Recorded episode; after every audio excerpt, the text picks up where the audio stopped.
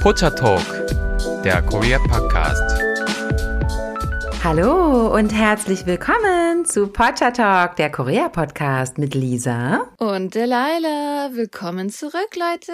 Willkommen zurück. Ja, und heute geht es mal wieder um ein ja kulturelles Thema, was von euch Ernstes Thema. ein ernstes Thema, ja, was zum Leben dazu gehört und was von euch auch interessanterweise oft angefragt wurde Mhm. und wo ich mich auch erstmal jetzt ein bisschen reingrooven musste, denn tatsächlich habe ich das am eigenen Leib noch nie erlebt. Ah, zum Glück. Warst du schon mal auf einer Beerdigung, Delilah? Warst du schon mal auf einer Bestattung, bei einer Beerdigung in Korea? Also jein. Sagen wir es mal so, darauf wird Lisa noch eingehen. Es ist ein bisschen anders als eine deutsche Beerdigung, wo man ja als Beteiligter halt daran teilnimmt. Aber wenn man halt in Korea an einer Art Beerdigung teilnimmt, dann gibt es da halt auch gewisse Prozeduren vorher, wo man hingehen kann, wenn man vielleicht die gestorbene Person nicht persönlich kennt.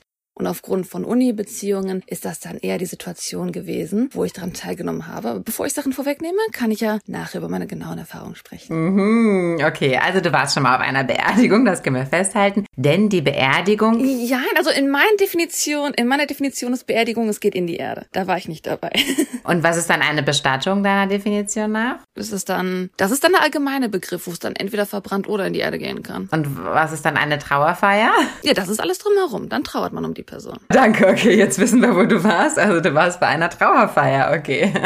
In Deutschland ist es ja so, dass Trauerfeier und Beerdigung bzw. Bestattung nahtlos ineinander übergehen, da alles an einem Tag innerhalb von wenigen Stunden stattfindet. In Korea ist es tatsächlich aufgeteilt auf mehrere Tage. Ja, also wenn jemand verstirbt, bis dann diese Trauerfeier, Bestattung, wie auch immer wir das jetzt nennen möchten, abgeschlossen ist, dauert mehrere Tage und da gehe ich auch gleich drauf ein. Aber warum ist denn die Bestattung in Korea ein interessantes Thema? Das ist natürlich auch etwas, das zum Familienleben in Korea dazugehört. Und wie wir schon auch an anderen Stellen mal so gehört haben, alles, was in Korea mit der Familie zu tun hat, das ist extrem wichtig, wenn nicht sogar das Wichtigste im Leben der Menschen. Also alles, was mit der Familie zu tun hat, das kommt immer zuerst. Da wird auch alles andere für stehen und liegen gelassen. Was auch interessant ist, dass ja Solal und Chuseok sich darum drehen, dass man noch Ahnenehrung zum Beispiel vertreibt, wenn man noch traditionell verlegt ist. Genau, also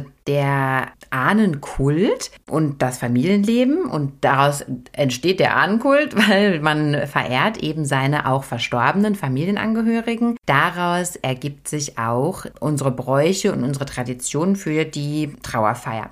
Ja, das kommt alles aus dem Konfuzianismus heraus, der ja in Korea und auch in, am heutigen China zum Beispiel immer noch eine sehr, sehr große Rolle spielt, einen sehr, sehr großen Einfluss hat auf die Gesellschaft an sich, wenn sich auch der Einzelne darüber vielleicht auch heutzutage gar nicht mehr so im Klaren ist. Also zum Beispiel Menschen in Südkorea, die sagen jetzt nicht jeden Tag, ja, das machen wir so, weil das hat Konfuzius gesagt, sondern es hat sich eben daraus einfach eine Gesellschaft entwickelt, die ihre Gebräuche hat. Und woher das kommt, liegt manchmal gar nicht so offen auf der Hand, aber vieles, vieles, vieles kommt aus dem Konfuzianismus und so eben auch die Tradition um den Ahnenkult. Ja, denn Konfuzius hat ja damals auch gelehrt, dass die Ehrung von Mutter und Vater sehr, sehr wichtig ist und eben entsprechend auch der verstorbenen Familienangehörigen in den Generationen zuvor, ja, dass das sehr, sehr wichtig ist und dass die biologische Abstammung und somit das Geschenk des eigenen Lebens zentral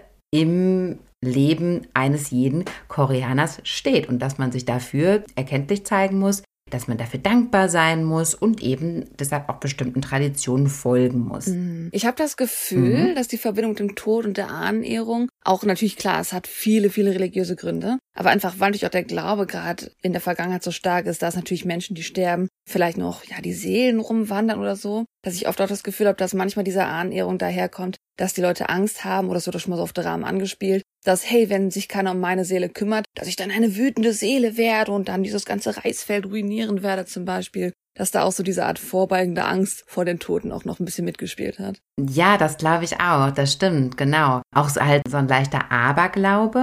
Der Aberglaube würde ich jetzt nicht sagen, dass der aus dem Konfuzianismus kommt. Der kommt dann auch eher so ein bisschen aus dem Schamanentum, wo ja auch sehr stark an, an Geister und ja eben so herumwandernde Seelen und sowas geglaubt wird. Ne? Also das mhm. vermischt sich dann an dieser Stelle. Der Tod an sich, der wird so als Heimkehr zu den Ahnen betrachtet eigentlich im geschichtlichen Sinne. Ich frage mich, ob daher auch, du wirst ja noch drauf eingehen, diese Trauerfeier, die aus mehreren Prozeduren besteht, da ist einfach auch der Teil von Respekt sehr wichtig. Das ist, man denkt ja in Deutschland so bei Trauerfeier halt an die Person, die die Toten kennt. Und in Korea geht es darum, dass eigentlich jeder, der irgendwie irgendwas mit irgendwem zu tun hat, mhm. aus Respekt Trauer entgegenbringen soll. Und ich habe das Gefühl, dass es vielleicht in beide Richtungen mitspielt. Einer der Konfuzianismus und einerseits halt auch dieses, ja, die Angst vielleicht vor den Toten, dass man sie ruht und respektiert und sowas. Genau, wahrscheinlich mehrere Aspekte durchaus. Und ja, das ist korrekt, so wie du das sagst. Tatsächlich haben die Beerdigung, die Hochzeit in diesem Zusammenhang eigentlich einige Gemeinsamkeiten, was so die Etikette angeht. Und ja, bei der Trauerfeier ist es auch so, dass da ebenso wie bei der Hochzeit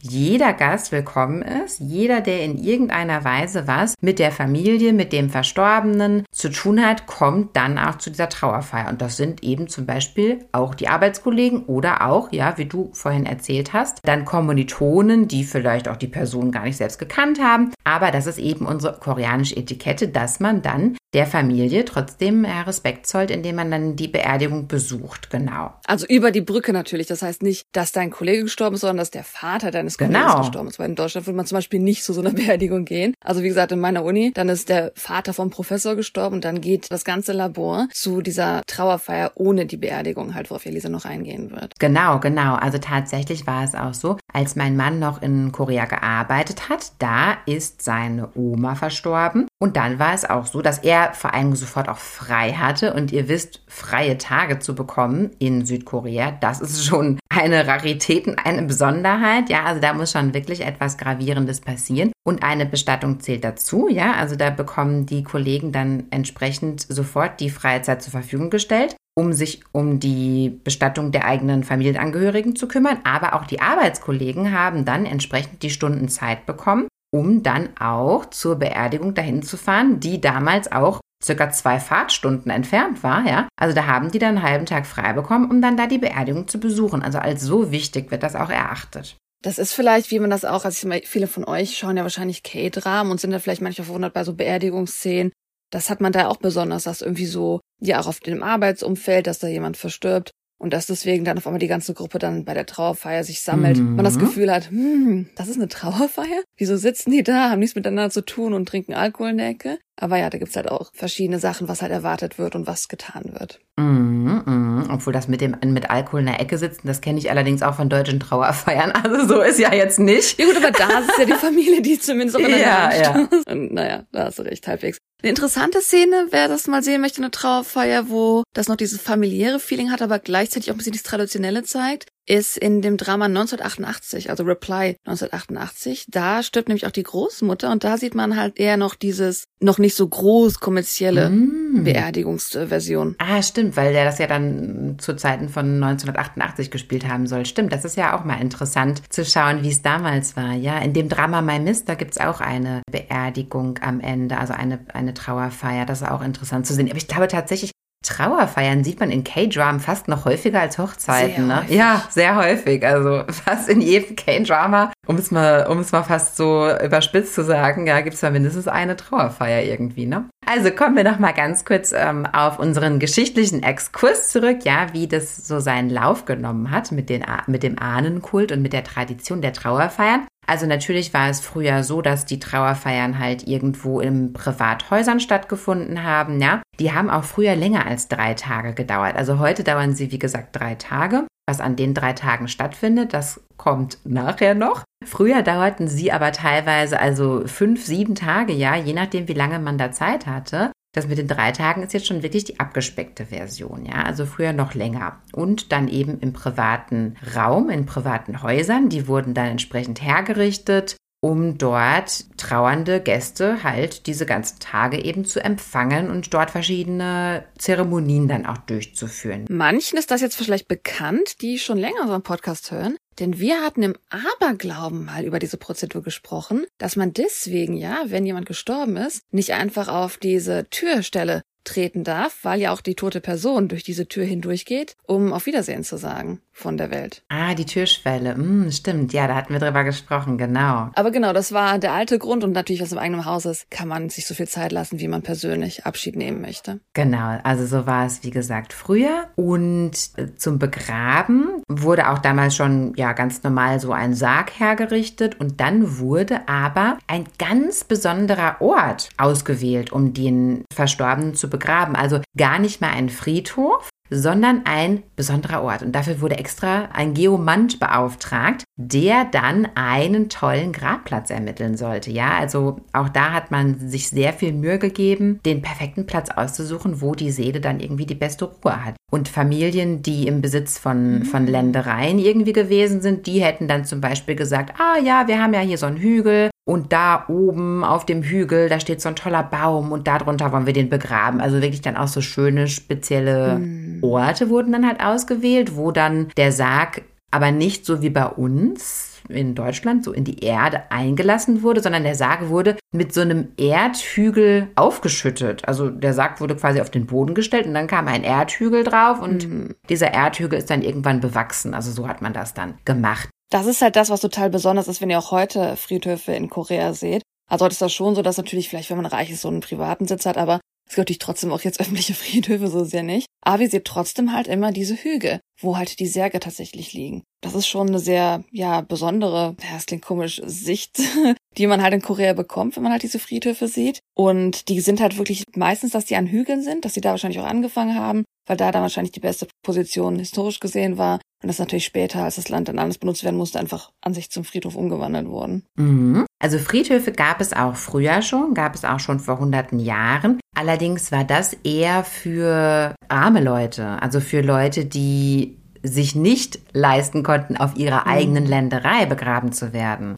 die eben auch nicht im Besitz von irgendwelchem Land waren, die kamen dann auf den Friedhof. Und ja, Leute, die wohlhabend waren, die haben zum Beispiel auch teilweise einfach ein Stück Land gekauft. Also so wichtig ist das dann auch gewesen, den perfekten Ort dafür auszusuchen, dass die sogar, wenn sie sich das leisten konnten, ein Stück Land gekauft hätten. Also diese Wahl auf einem Friedhof zu begraben, das war eher dann so eine Art Notlösung. Ja, weil man ja dann mit anderen da zusammen begraben war und so. Das war dann als eher nicht so schick angesehen. Und heutzutage ist es mit den Friedhöfen ähnlich wie auch in Deutschland, dass eigentlich so ein richtiges Grab auf einem Friedhof eigentlich relativ teuer ist und die Leute deshalb auch eher mittlerweile auf Urnengräber umgestiegen sind, aber auch dazu gerne noch mehr später. Also Friedhöfe haben eigentlich eher so als Notlösung angefangen, ja, für den sozialen, für soziale Unterschichten, genau. Mittlerweile gibt es, wie gesagt, Friedhöfe für ja nicht nur soziale Unterschichten, sondern auch alle anderen Verstorbenen. Die befinden sich aber eher außerhalb von Seoul.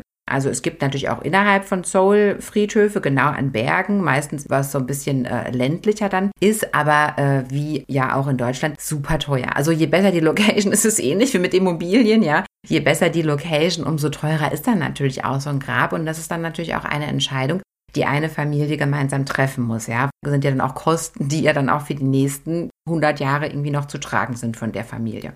Wie läuft denn jetzt konkret die Trauerfeier ab? So, das interessiert uns natürlich jetzt am meisten. Das haben wir ja, wie gesagt, in K-Dramen schon oft gesehen. Und was steckt denn eigentlich dahinter?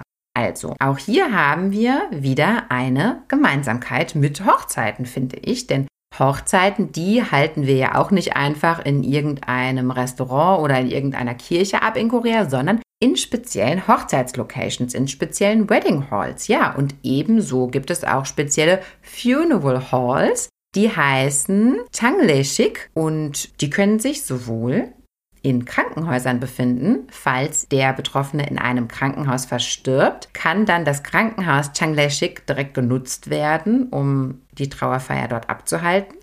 Aber es gibt auch unabhängige Funeral Halls, falls der äh, Betroffene eben nicht im Krankenhaus verstirbt, sondern zum Beispiel bei sich zu Hause. Dann kann man auch so eine externe Funeral Hall anmieten, ja. Also so oder so ist aber die Wahl gegeben, weil ich sag mal, viele Fälle, wo man halt noch zu Hause stirbt, ist meist, dass man trotzdem noch ins nächstgelegene Krankenhaus geht. Vielleicht gerade bei den kleineren Städten auch. Ja, genau. Also es steht einem frei, sich eine Funeral Hall auszusuchen, wo auch immer man möchte. Es hat sicherlich auch mit dem Angebot zu tun oder wo die Location halt irgendwie am besten gelegen ist, in der Nähe des Familienhauses oder sowas halt in der Art.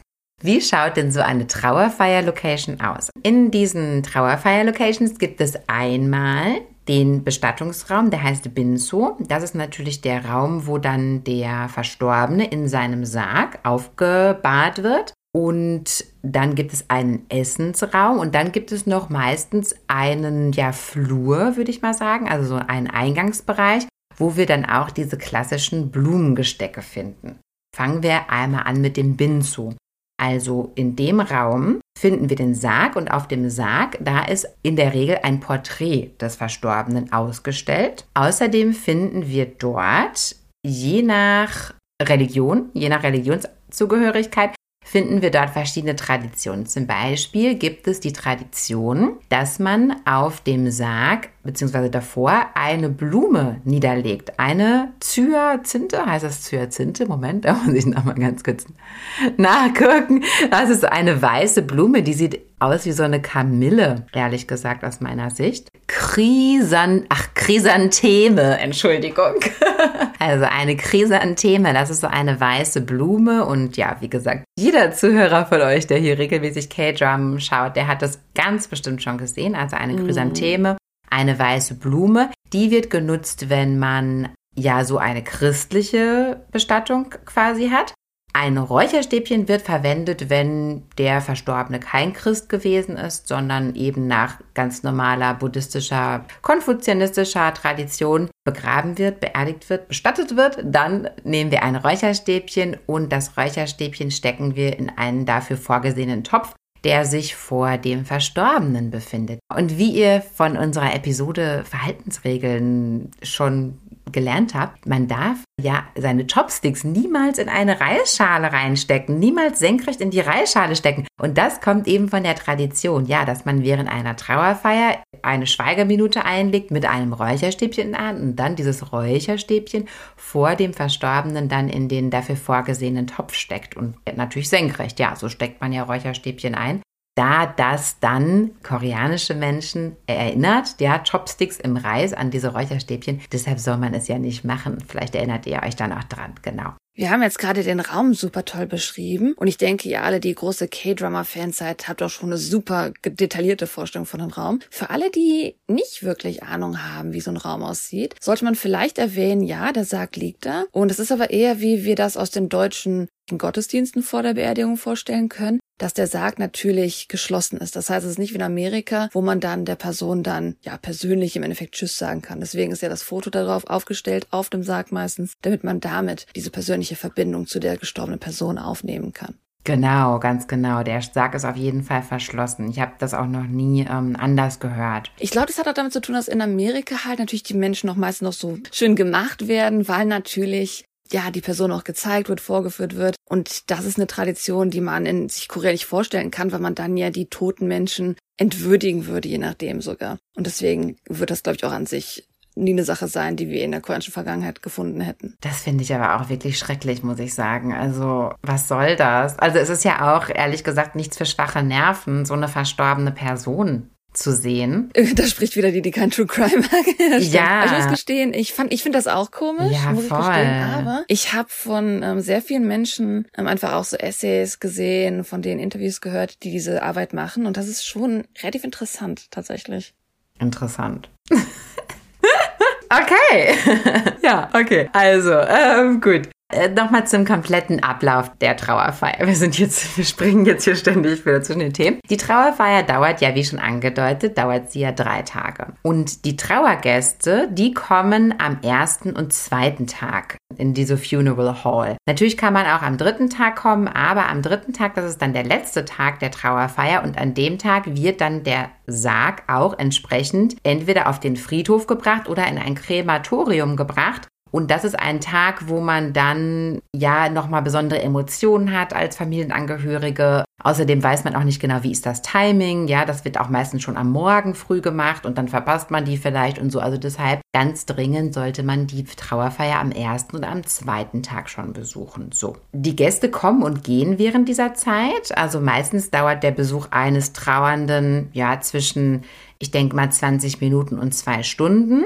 Die Familienangehörigen sind aber die ganze Zeit da und die sind auch die ganze Zeit in der Nähe dieses ähm, Saales, wo der Sarg aufgebahrt ist, um die Gäste ja in Empfang zu nehmen dort, um halt mit denen zu sprechen, ja auch die ähm, Trauerbekundungen zu empfangen und so weiter. Also die Familie ist während der Zeit die ganze Zeit da. Auch das sieht man manchmal in K-Dramen, dass sie dann da so auf dem Boden sitzen zum Beispiel oder so, weil irgendwann wird es natürlich auch zäh im Laufe der zwei Tage. Man kann da ja dann auch nicht immer so stehen, ne, dass die dann da manchmal sitzen und dann, wenn jemand reinkommt, dann springen die schnell auf. Ja.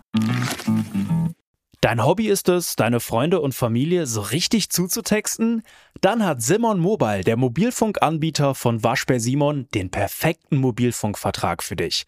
Denn Simon Mobile bietet satte 12 Gigabyte schon ab 8,99 Euro im Monat. Und wenn es ein bisschen mehr sein darf, entscheide dich doch einfach für 17 oder 27 Gigabyte im Monat. Egal was du wählst, du kannst dich jeden Monat flexibel neu entscheiden und bekommst zum Start nur für kurze Zeit nochmal ein 100 Gigabyte Geschenk obendrauf. Kündigen oder einfach mal eine Pause einlegen geht bei Simon Mobile ebenfalls monatlich ganz flexibel. Und das ist noch nicht alles. Gibst du auf simonmobile.de oder in der App den Code Podcast5 beim Vertragsabschluss ein, gibt es nochmal jeden Monat 5 GB zusätzlich on top. Nochmal der Code Podcast5, die 5 als Zahl geschrieben. Das Angebot ist nur bis zum 5. Juni 2024 gültig, also Worauf wartest du? Alle weiteren Infos gibt's auf simon.link slash podcast. Das finde ich aber so interessant, irgendwie so kulturell, dass die am engsten Angehörigen, also die Familie, eigentlich natürlich, sie hat ihre Zeit da zu trauern, aber dass ihnen eher auch ein Job gegeben wird, die anderen zu empfangen. Sie werden empfangen, hier könnt ihr trauern. Ich habe das Gefühl, dass das so ein bisschen denen noch mehr irgendwie ja Arbeit gibt, Verantwortung gibt und das Trauer natürlich dann auch noch mal ein bisschen schwerer macht dann über diese drei Tage. Ja, kann man so und so sehen. Vielleicht lenkt es den ein oder anderen auch ab ja, davon, dass es eigentlich ein sehr dramatischer Anlass ist. Aber auch das, finde ich, ist in der koreanischen Tradition total verankert, weil wenn ich dich mal ganz kurz an meine Hochzeit erinnern darf, ich sag mal, da war ich jetzt auch relativ beschäftigt. Gut, aber eine Hochzeit ist eine Hochzeit, wo ja dann deine Eltern die Leute willkommen gehalten haben oder wo du natürlich in einem Brautsaal mit den Fotos saßt. Ja. Aber eine Beerdigung ist ja eigentlich die, dass alle Menschen ja für die Person kommen, hat eher so das Gefühl, dass hier halt die Familienangehörigen eher andere Trauernde einladen, als dass ähm, sie jetzt vielleicht unbedingt selber im Fokus sind. Klingt blöd, aber ich hoffe, du verstehst, was ich meine. Mm, mm. Ja, ja, das stimmt. Ich würde tatsächlich sagen, dass einfach der Verstorbene, der ist ganz pur im Fokus und alle anderen zollen Respekt, inklusive der eigenen Familie.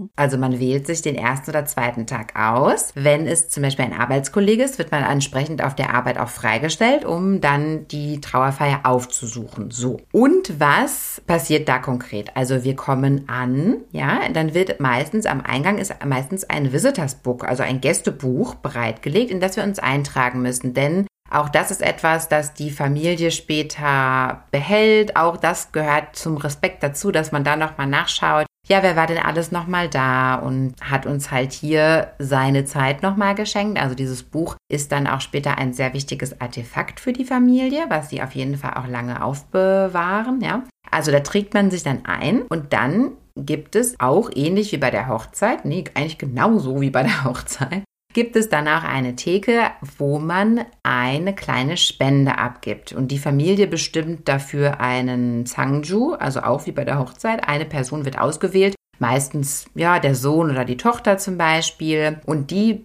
sitzen dann da an diesem Tisch und sammeln dann diese Umschläge ein. Die Umschläge kommen in eine Geldbox. Die Pilgrim und die Summe, die in den Umschlag zu werfen ist, muss eine ungerade Zahl sein.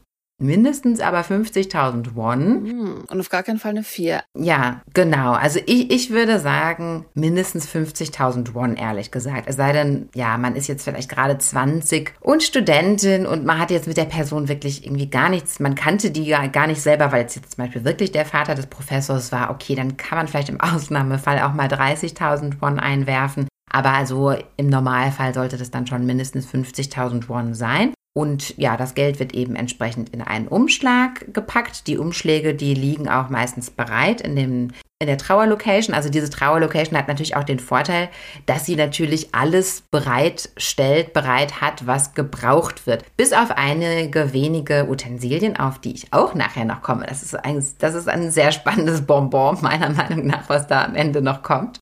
Naja, auf jeden Fall spenden dann eben die Trauernden Geld. Ja, und das Geld wird natürlich verwendet, um die Beerdigung auch am Ende des Tages zu finanzieren, denn so eine Trauerfeier kostet natürlich in Korea auch viel Geld. Ähnlich wie in Deutschland kann man schon so um die 9000 Euro aktuell rechnen für diese ganze Feier, aber da koreanische Gäste sehr großzügig sind, was da ihre Geldgeschenke angeht, kann man das meistens ganz gut refinanzieren.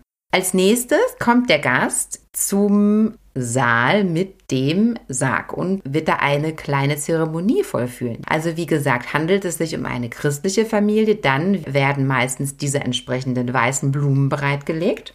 Handelt es sich um eine buddhistische Familie oder eine Familie ohne Konfession, sagen wir jetzt mal, dann werden entsprechend Räucherstäbchen bereitgelegt. Auch von den Räucherstäbchen muss eine ungerade Zahl genommen werden, wobei ich da empfehlen würde, einfach nur eins zu nehmen, ja, aber vielleicht, wenn man jetzt sehr enger Familienangehöriger ist, dann würde man vielleicht auch drei oder fünf tatsächlich nehmen, Räucherstäbchen. Und die Räucherstäbchen, die zündet man, wie gesagt, an. Man darf sie nicht auspusten, wenn sie Feuer fangen. Jeder von euch, der schon mal ein Räucherstäbchen angezündet hat, der weiß, das kann passieren, dass da oben eine kleine Flamme entsteht, wenn man es zu gut gemeint hat mit diesem Räucherstäbchen. Man darf das nicht auspusten. Das ist eine sehr, sehr negative Geste, also ein Fauxpas, den man auf keinen Fall begehen darf. Man muss stattdessen das Räucherstäbchen dann so ein bisschen hin und her shaken, bis diese Flamme dann erlöscht. Ganz wichtig.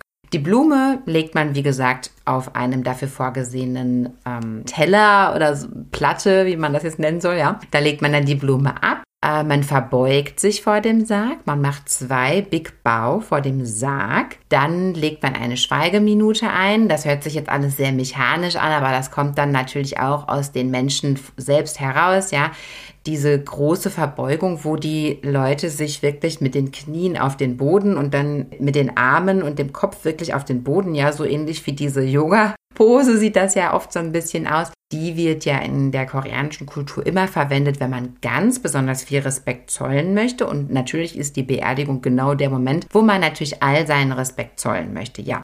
Also diese Verbeugung macht man vor dem, vor dem Verstorbenen zweimal und macht sie dann auch noch einmal vor der Familie. Und die Familie erwidert diese Geste. Dann die Familie, wie gesagt, befindet sich ja immer in der Nähe dieses Sargraumes, ja, und steht dann eben auch für diese Tradition zu jeder Zeit für euch bereit, wenn ihr da der Gast seid. Wenn ihr die Blume bzw. das Räucherstäbchen niederlegt, also diese ganzen Gesten, das muss sehr, sehr mit Bedacht gemacht werden. Ja, also da muss sehr viel Sorgfalt reingelegt werden, um eben diesen Respekt zu betonen. Also zum Beispiel muss man die Blume mit beiden Händen niederlegen. Man muss das Räucherstäbchen auch mit beiden Händen bedienen oder zumindest das in der rechten Hand halten und die linke Hand nochmal so unterstützend darunter nehmen. Das ist ja eine Geste, die sich in Koreanischen auch bei vielen Gelegenheiten wiederfindet. Also ihr merkt schon, es, es soll wirklich ernst gemeint sein, es soll wirklich aus tiefstem Herzen kommen und jeder kleinen Geste wird auch dann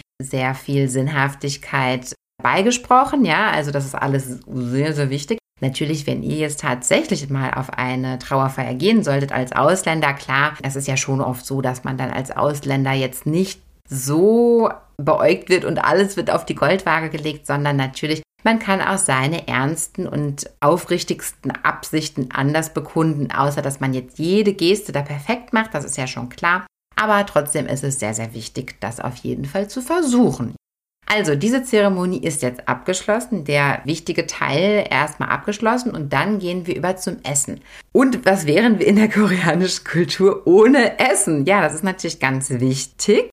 Und das ist auch sehr, sehr interessant, wie das gehandhabt wird. Denn da steht ein Saal bereit mit Tischen, meistens so lange Tische, wo dann ja so zehn Leute circa dran sitzen können an Bänken oder auch Stühlen, wie auch immer, sind natürlich unterschiedlich eingerichtet. Und die Tische sind gedeckt mit Einweggeschirr.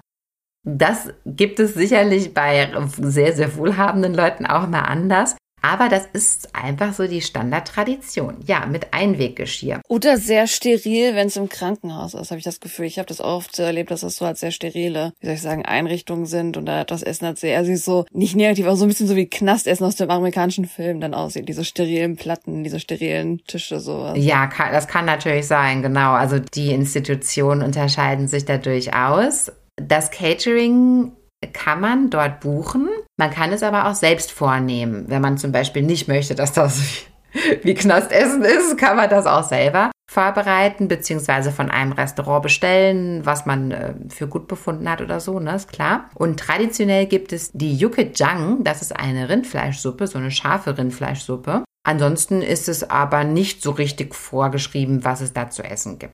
Der Trauernde setzt sich an den Tisch mit seinem Plastikgedeck, das ist dann schon eingedeckt. Man isst dann da und man bekommt dann halt ähm, frisches Essen serviert. Und wenn man fertig gegessen hat, dann wird das eben einfach weggeworfen und es wird sofort wieder ein frisches Gedeck aufgelegt für den nächsten Trauernden. So, und was ist jetzt hier so interessant? Wenn man in einer großen Firma arbeitet in Korea, also zum Beispiel, ja, brauche ich keine Beispiele nennen, wir alle kennen viele große Firmen in Korea, dann ist es gang und gäbe, dass diese Firma eine eigene Abteilung hat, wo sie solche Materialien bereitstellen. Die sind natürlich gebrandet. Also da steht dann auch auf dem Teller steht dann zum Beispiel Samsung drauf. Ne? Wenn du dann halt bei Samsung arbeitest, dann hast du Samsung Pappteller, Samsung Pappbecher, Samsung Plastikgabeln und so weiter. Das ist, wie gesagt, in jedem großen Unternehmen gehört es zum guten Ton, dass diese Sachen dort vorbereitet werden, bereitstehen und dann ein Mitarbeiter sich die dann ausleihen kann, wenn es dann dann nötig ist. Und das war tatsächlich bei der Beerdigung der Oma meines Mannes, die ich ja damals noch äh, miterlebt habe. Also zu der Zeit waren wir ja schon zusammen. Ich habe das so ein bisschen miterlebt und er hat ja noch in einer koreanischen Firma gearbeitet und da war das auch so. Dann hat diese koreanische Firma hat dann alle diese ganzen Utensilien gestellt, also Servierten und so weiter. Und wenn man das nicht von der Firma gestellt bekommt, müsste man es halt selber kaufen. Und ja, das sind eben Kosten dann, wo man dann froh ist, dass man sich die sparen kann. Deshalb wird es auch immer sehr, sehr gerne genommen von den Unternehmen. Und ich finde das tatsächlich interessant, weil ich meine, natürlich machen die das, um den Mitarbeitern zu helfen und auch vielleicht auch aus Respektsgründen, weil eben Beerdigungen, sehr Trauerfeiern sehr, sehr wichtig sind, klar. Aber irgendwie ist es ja auch Werbung, ja, weil die branden die Sachen ja auch mit, mit dem Unternehmensnamen. Naja, also auf jeden Fall die Unternehmen, die würden dann ja diese Materialien stellen. Und ist es nicht interessant? Ist es nicht ein ganz interessanter Fakt irgendwie, dass jedes Unternehmen, jedes größeren so einen Kellerraum haben, wo die dann diese ganzen Beerdigungsmaterialien haben? Also Finde ich bombenspannend irgendwie. Naja, auf jeden Fall wird das dann halt so gestellt. Ja. Und dann, was natürlich auch immer sehr, sehr wichtig ist, auch das seht ihr sicherlich in vielen Dramen, denn es wird nicht nur für die Trauerfeier genutzt, es wird auch für die Hochzeit genutzt und auch für alle anderen feierlichen Anlässe wie Jubiläen, Einweihungsfeiern oder sonst was diese ganz besonderen Blumengestecke. Und zwar stehen da die Blumen wie auf so einer Staffelei äh, so Blumenkränze mit so Banderolen und aber die sehen halt immer irgendwie gleich aus. Also die Blumen und die Banderolen unterscheiden sich dann, aber von der Aufmachung her sind die immer gleich, immer auf so einer Art Staffelei. Und da stehen dann ja eben auch ja herzliches Beileid von Firma XY oder auch von Privatpersonen, die würden dann auch solche Blumengestecke bestellen, genau. Und die werden dann meistens in diesem Flurbereich ausgestellt. Ähm, und das ist im Grunde genommen die äh, Beerdigung bzw. die Trauerfeier. Und was gibt es denn jetzt für den Einzelnen nochmal so zu beachten? Also falls ihr mal eine Feier besuchen müsst. Da habe ich eine kleine Liste zusammengestellt von Dingen, die ihr auf jeden Fall beachten solltet. Und zwar Kleidung. sind genau die Kleidung natürlich auch in Korea trägt man schwarz für die Beerdigung. Das ist auch sehr wichtig, dass schwarz getragen wird. Also bitte keine Farben. Wenn ihr absolut keine schwarze Kleidung habt, ich weiß, ich denke, jeder hat schwarze Kleidung, aber egal. Wenn ihr absolut keine schwarze Kleidung habt, außer ein Catwoman-Kostüm, das kann ich dann nicht empfehlen, dann kann man auch einen dunklen Business, also dunkle Business-Kleidung tragen. Ja, also zum Beispiel einen dunkelblauen Anzug, das, das wäre dann natürlich völlig in Ordnung. Aber halt auf jeden Fall etwas Dunkles, ja. Und da man in diesen Trauerlocations die Schuhe ausziehen muss, sollte man auf jeden Fall darauf achten, dass man Socken trägt. Also dort barfuß rumzulaufen. Und keine Löcher. Und keine Löcher hat. Tatsächlich, ich finde in Korea generell, weil man ja auch in so vielen Restaurants die Schuhe ausziehen muss oder wenn ich manchmal zu einer kosmetischen Behandlung gehe, dann muss ich da auch die Schuhe ausziehen. Also man muss ja ständig die Schuhe ausziehen. Also Also Löcher mit Socken, die sollte man, wenn man in Korea lebt oder da eine Reise macht, direkt aussortieren. Mm. Es wird sich rächen. Irgendwann hat man nämlich dann doch die Situation, dass man sich denkt, oh nee, ich habe die falschen Socken angezogen. Ja, es ist echt so, ne? Mm, also ein großes Investment von mir waren immer identische Socken. Ich habe nur noch 20 Paar schwarze Socken, das war's. Oh, identische Socken, da sagst du was. Ich habe mir hier nicht nur einmal so Multipacks, so Sportsocken gekauft. Ach, ne? Schlimmste Entscheidung. Schlimmste Entscheidung. Und die kommen in Deutschland einfach mal im Regenbogenfarben oder die kommen in verschiedenen Rottönen. Das ist vielleicht toll, wenn man in einem Land lebt wie Deutschland, wo das jetzt vielleicht unwichtig ist. Aber wir ziehen ja auch im Haus die Schuhe aus. Also eigentlich so ein bisschen wichtig kann es mir auch sein. Ja, kauft euch dieselbe Farbe durchgehend, damit ihr nicht den Stress habt mit den Socken in Asien. Absolut, absolut. Also achtet da bitte drauf. Wie gesagt, barfuß rumlaufen oder mit einem Loch in der Socke rumlaufen ist halt echt ein Fauxpas dann solltet ihr als Trauergast wenig Make-up tragen. Ich finde, das ergibt sich aber auch, ja, nee, das ergibt sich nicht von selbst. Nein, das muss ich zurücknehmen, denn tatsächlich würde ich mich eigentlich zu jedem Anlass immer gleich schminken. Vielleicht würde ich jetzt nicht noch fröhliches Glitzer auftragen bei einer Trauerfeier, das will ich dann schon sein lassen, aber tatsächlich in Korea wird es angeraten, wenig Make-up zu tragen. Also das kann man schon so sagen. Was darf man auf gar keinen Fall machen? Man darf auf gar keinen Fall sagen Annyeonghaseyo, denn vielleicht ist es euch lieben Zuhörer nicht bewusst, Annyeonghaseyo wird ja immer einfach nur als Hallo übersetzt, aber Annyeonghaseyo ist ja eine Frage und es bedeutet, bist du in Frieden? Und das ist die absolut falsche Frage, die man bei einer Trauerfeier stellen sollte. Auch das zu fragen ist ein absoluter Fauxpas. Das ist so, als ob man in Deutschland zu einer Trauerfeier geht und sagt, hey Leute, was geht ab? Ja, das ist ungefähr so unpassend. Also das äh, sollte man dann lassen. Außerdem darf man nicht anstoßen, obwohl Alkohol ausgeschenkt wird. In diesem Essenssaal werden natürlich auch Bier und Soju ausgeschenkt bzw. angeboten man darf nicht anstoßen, weil Anstoßen in Korea, also Chan, das ist natürlich ein freudiger Anlass eher, zu dem man das machen würde. Deshalb darf man es nicht machen. Tatsächlich in Deutschland zum Beispiel fände ich es jetzt gar nicht so schlimm, dass man sagen würde, komm, wir stoßen jetzt nochmal alle auf den Harry an und der war ja so toll. Also das würde man dann vielleicht eher so machen, ne? Mm. Aber es sind doch eher die europäischen Länder tatsächlich. Es gibt ja auch dieses, ist das die finnische oder die schwedische Beerdigung, wo man einfach die Person feiert und gar nicht versucht zu warnen, sondern nur lacht und tolle Momente teilt? Mm. So stellt man sich ja oft im Westen eigentlich seine Beerdigung vor oder wünscht sich das oder gibt es den Angehörigen mit, ne? Bitte macht das nicht so dramatisch oder so. Also, mhm. Also solange man so verstirbt, dass man das noch irgendwie beeinflussen kann, dann würde man sich das eigentlich doch so wünschen. Ne? Macht, euch, macht euch einen schönen Tag auf, auf mich und nicht so dramatisch. Aber gut, andere Diskussion, ja. Und was auch ein absoluter Fauxpas ist, zu fragen, warum oder wie die Person verstorben ist. Ja, das hört sich jetzt lustig an, aber tatsächlich, da man ja auch Beerdigungen besucht, wo man jetzt die Person gar nicht so gut gekannt hat, mhm. da kann es durchaus sein, dass man gar nicht weiß, warum und wie die Person gestorben ist. Aber man darf es nicht fragen. Wie erfährt man denn überhaupt, dass eine Person verstorben ist. Dass jetzt eine Trauerfeier stattfindet, ist ja auch ganz interessant. Man möchte ja eigentlich, dass so viele Menschen wie möglich teilnehmen, dass so viele Menschen wie möglich nochmal Anteil nehmen, die im Leben oder im erweiterten Leben des Verstorbenen stattgefunden haben. Natürlich ist es ja eine Zumutung, dass man jetzt sagt, die Familie, die muss jetzt noch mal ganz kurz alle Personen recherchieren, die verstorbene Person in seinem Leben mal kennengelernt hat und getroffen hat. Das ist ja viel zu viel Aufwand und das kann man ja nicht durchführen. Ja, ist ja nicht durchführbar, dass ich jetzt an jeden Menschen, inklusive der Schulfreunde von dem Opa oder so, da noch eine SMS jetzt schreibe. Ne?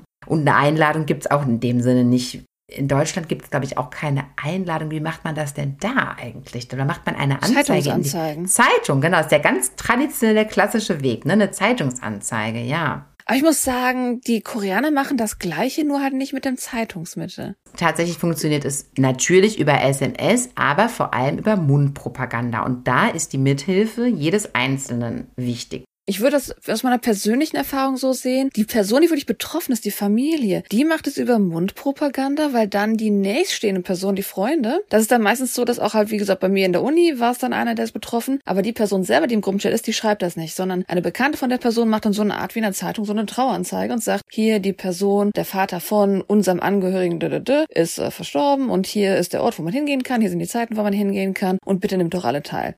Und das geht einmal durch den Kakao-Chat überall durch Und je nachdem geht's dann auch vielleicht über dann einen Admin, dann durch E-Mail an jeden durch in der Uni. Das heißt, die Person, die wirklich betroffen ist, hat vielleicht mit zwei Personen geredet, aber die ganze Uni ist informiert. Und auf der Arbeit wäre wahrscheinlich genau dasselbe. Genau so ist es. Also die betroffenen Personen, die müssen schon erstmal initiieren, selbst natürlich, die Personen ansprechen. Wenn es jetzt zum Beispiel meinen Mann betreffen würde, der lebt jetzt in Deutschland, ähm, der würde dann natürlich nach Korea fliegen, wenn es dann soweit wäre. Aber der sieht ja jetzt seine, seine engen Freunde, sieht er ja jetzt nicht täglich oder bei der Arbeit oder so.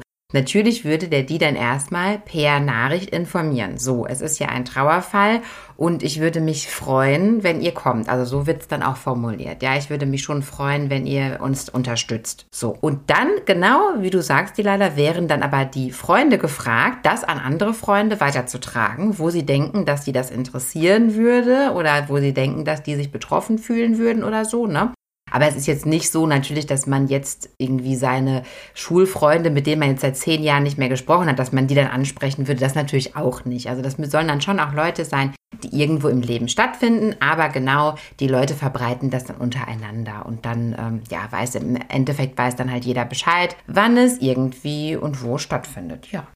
Ebenso wie in Deutschland werden Urnengräber immer attraktiver, weil natürlich diese Urnengräber, also das bedeutet, der Körper wird halt verbrannt, die Asche kommt dann in eine Urne und dann kann man sich in entsprechenden Institutionen ein Uhrengrab besorgen oder auf einem Friedhof ein Uhrengrab besorgen. Das ist natürlich kostengünstiger als dieses gute alte Grab, was halt entsprechend ja diverseste Quadratmeter Platz, zumindest mal zwei Quadratmeter, mhm. einnimmt und eben dann entsprechend viel kostet. Also deshalb werden Urnengräber auch attraktiver, zumal man sich sie, sie, dann auch öfters in der Nähe halt leisten kann, weil die auch in Gebäuden zum Beispiel äh, dann erhältlich sind und dann kann man es sich in Seoul leisten und muss es sich nicht zwei Stunden irgendwie außerhalb auf einem Friedhof kaufen müssen, wo man dann halt selten hinkommt. Das ist ja auch immer doof. Mhm. Ich glaube tatsächlich, dass da, wie gesagt, die Preisfrage natürlich eine große Frage schon. Aber an sich denke ich, dass für Korea tatsächlich auch die Landschaftsfläche eine viel, viel größere entscheidender Faktor ist. Zum Beispiel in anderen Ländern, wo ja auch viele Millionen Menschen leben, in Japan zum Beispiel,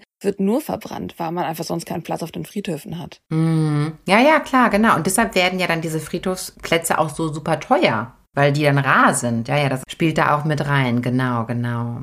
Ja, ich glaube, das war tatsächlich ein ganz guter Überblick über die Trauerzeremonie in der koreanischen Kultur. Ja, ich finde das tatsächlich sehr nett, dass man da noch mal so viele Gäste auch empfängt. Das ist ja auch ähnlich wie bei der Hochzeit. Ich muss ständig die Rückschlüsse auf die Hochzeit ziehen. Ich finde, das hat so viele Parallelen, ja.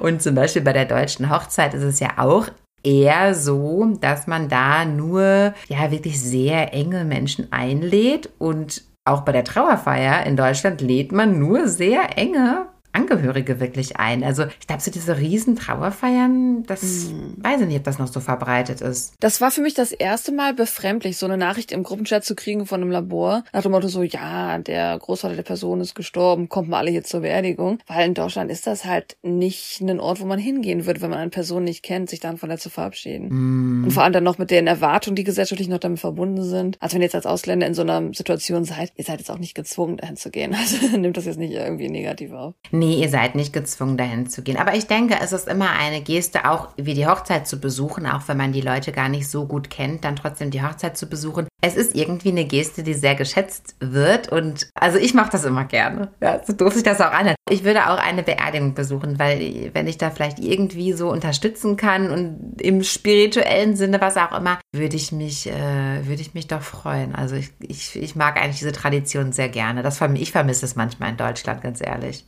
Und das war was zu diesem Thema. Genau. Vielen lieben Dank. Ja, vielen lieben Dank. Wir hoffen, die von euch, vor allem die das mal äh, schon öfters mal erfragt haben in E-Mails oder in Instagram-DMs, äh, ja, wir hoffen, eure Fragen konnten etwas beantwortet werden. Yay. Ich glaube, die Fragen wurden schon seit Jahren gebohrt, seitdem wir angefangen haben. Aber ihr wisst, haben wir immer einfach eine ganze Liste voller Folgen, die noch bevorstehen. Und wir können ja schon mal sagen, wir sind auch gerade durchgehend am Aufnehmen und gehen auch vielen eurer eurer Wünsche nach, aber das dauert immer alles, bis das live gehen kann, weil man einfach so viele Genau. Wünsche hat, die man einfach gar nicht alle zeitlich erfüllen kann. Aber wir denken an jeden von euch, keine Sorge. Vielen lieben Dank und natürlich, wenn noch mehr Wünsche kommen, dann könnt ihr uns immer gerne schreiben auf potchatalk@gmail.com oder besucht uns bei Instagram, auf YouTube und ihr könnt natürlich auch unseren Blog auschecken. potchatalk.de.